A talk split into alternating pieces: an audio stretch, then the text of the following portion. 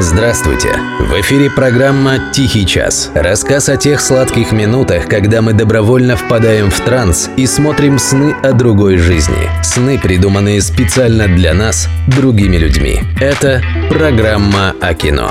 «Тихий час». Автор и ведущий Денис Иконников.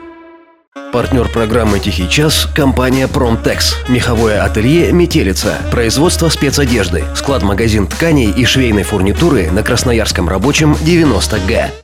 «Неспящие в Сиэтле». Режиссер Нора Эфрон. США, 1993 год. Не так давно до нас дошла шикарная новость. Американцы снимут ремейк «Иронии судьбы». Я сначала подумал, что это чья-то не сильно умная шутка. Или fake news, как любят сейчас говорить некоторые молодящиеся бэйби-бумеры. Оказалось, нет, правда. Хотя, как сказать, американцы. В ролях они, снимают у них. А вот режиссер наш, Мариус Вайсберг. Автор таких шедевров, как «Любовь в большом городе» и «Бабушка легкого поведения». Не хочу оскорблять ничьих чувств, но, как по мне, называть это кино можно лишь в той мере, в какой доширак можно называть едой или Моргенштерна музыкантом. Есть, правда, и маленькая радость. Согласно тренду, Танечку сделали афроамериканкой. В оригинале, если вы помните, эту героиню сыграла Лия Ахиджакова. Возможно, таким юмористическим образом Господь ответил на регулярные мольбы и покаяния этой актрисы. Ну и на этом давайте забудем о недоразумениях. Просто под это дело я вспомнил, как неоднократно докапывался до американских товарищей на предмет «А есть ли у вас своя ирония судьбы?» В смысле, что вы каждый год смотрите по ящику под свой американский оливье и селедку под шубой? Большинство, не сговариваясь, отвечало «Да, есть». Это фильм «Не спящий в Сиэтле» Норы Эфрон. Забавно. Между этим фильмом и «Иронией судьбы» даже есть некоторые сюжетные пересечения. Там и там действие происходит между двух городов. Там и там девушка бросает жениха, отдавшись внезапному романтическому увлечению. В остальном же это очень разные фильмы.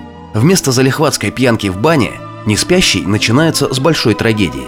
У Сэма Болдуина молодого еще мужчины умерла любимая жена, а он остался жить с потухшим взглядом, отсутствием каких-либо перспектив на будущее и восьмилетним сыном по имени Джона и с бессонницей, которая к началу событий фильма мучает бедного Сэма уже полтора года. Собственно, это он, не спящий в Сиэтле, о чем в фильме впрямую говорится примерно сто раз. Тем не менее, наши локализаторы упорно называют фильм «Не спящие» в Сиэтле. От чего – не знаю.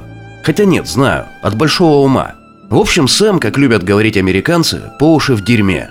Ситуацию может спасти только юный Джона. У него, несмотря на восьмилетний возраст, кристально ясное мышление и золотая голова. Его устами постоянно глаголит истина. В ночь Рождества он звонит на ток-шоу на радиостанции, которую слушают все США, и рассказывает, так и так, надо с моим папой что-то делать. Изводится мужик, хворает, совсем спал с лица. А на другом конце страны, в городе Балтимор, все это дело слышит журналистка Энни. Энни обручена и ждет скорой свадьбы. Ее жених – отличный парень. Его зовут не Ипполит, а Билл. Аллергия у него не на заливную рыбу, а на пчел и клубнику. Но все же Энни терзают смутные сомнения. Она не уверена, что и в самом деле хочет связать жизнь с Ипполитом Биллом. Как знать, а вдруг звонок маленького мальчика на радио изменит и ее судьбу? Вот такая вводная – а дальше начинается то, ради чего фильм «Не спящий в Сиэтле» собственно и стоит смотреть. Действительно стоит? Да, действительно. Это отличная романтическая комедия. Не побоюсь этого слова, одна из лучших. Что до комедийной части, там много хороших шуток. Но не только в них дело. Сама атмосфера такова, что ты сидишь и большую часть времени смотришь на экран с улыбкой на лице. Что до части романтической, она тоже удалась. Тут надо, конечно, кроме сценаристки и режиссера Норы Эфрон, Сказать большое спасибо исполнителям главных ролей – Тому Хэнксу и Мэг Райан. Они принадлежат к числу лучших актеров поколения, и у них получается дьявольски убедительно изобразить вещи, которые в абстракции могут выглядеть несколько натянутыми. Вот так послушаешь синопсис и скажешь «Да ну вас, да идите вы, так не бывает». Ну что за розовые бредни, что еще за любовь по радио? А посмотришь кино, и никаких вопросов не возникает. В общем, это дело такое, уметь надо. Кстати, об умениях. Есть в фильме «Не спящий в Сиэтле» моментик, который не каждый и заметит с первого раза. В одной из сцен журналистка Энни чистит яблоко. Аккуратно. Так что шкурка слезает с фрукта в виде одной длинной спирали. А некоторое время спустя Джона просит Сэма «Расскажи, а какой была моя мама?» И отец говорит ему вот что. Она могла так очистить яблоко. что получалась одна длинная стружка. Отличный, тонкий момент, который, не впадая в занудство, показывает и объясняет зрителю сразу многое. А на мой взгляд, это еще и отличная метафора для кинопроизводства. Одни снимают кино так, что получается одна длинная стружка. Цельная, логичная внутри и снаружи. Любо-дорого посмотреть. Вот Нора Эфрон умела так делать. Она уже, к сожалению, умерла. И Эльдар Рязанов тоже умел. Я лично не фанат иронии судьбы, но это ведь шедевр, великий фильм. А другие нарубят каких-то кривых брусков, из которых при всем желании ни за что не составишь нормальной картинки. И тоже называют это кино. Привет Мариусу Вайсбергу.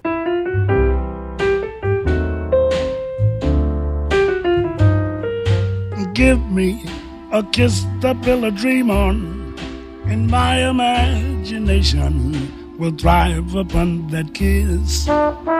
Mm, sweetheart, I ask no more than this a kiss to build a dream on. Mm.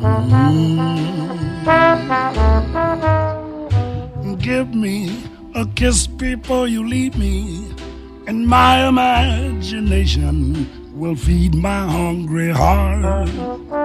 Mm, leave me one thing before we part a kiss to build a dream on. When I'm alone with my fancies, I'll be with you, weaving romances, making believe they're true. Oh, give me your lips for just a moment, and my imagination will make that moment live. Mm, give me what you alone can give a kiss to a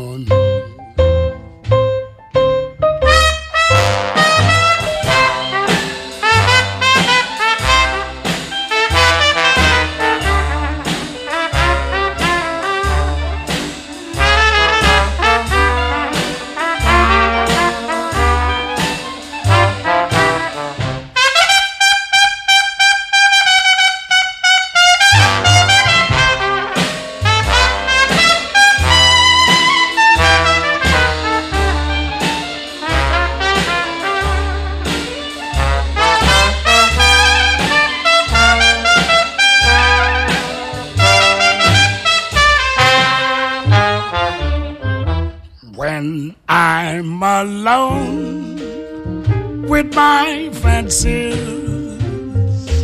I'll be with you, weaving romances, making believe they're true.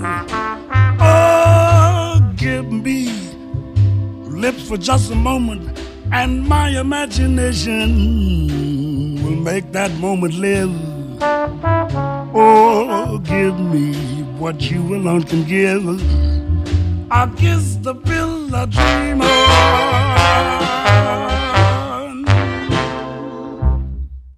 Тихий час благодарит партнера, компанию Pромtex. Компания Pромtex поздравляет своих коллег, заказчиков и сотрудников с наступающим Новым годом. Каждому из вас желаем успехов, процветания и от всей души благодарим за сотрудничество. Пусть следующий год принесет всем удачу. Компания Pромtex. Ателье Метелица. Производство спецодежды. Услуги мехового ателье. Склад-магазин тканей и швейной фурнитуры. Красноярский рабочий 90 г.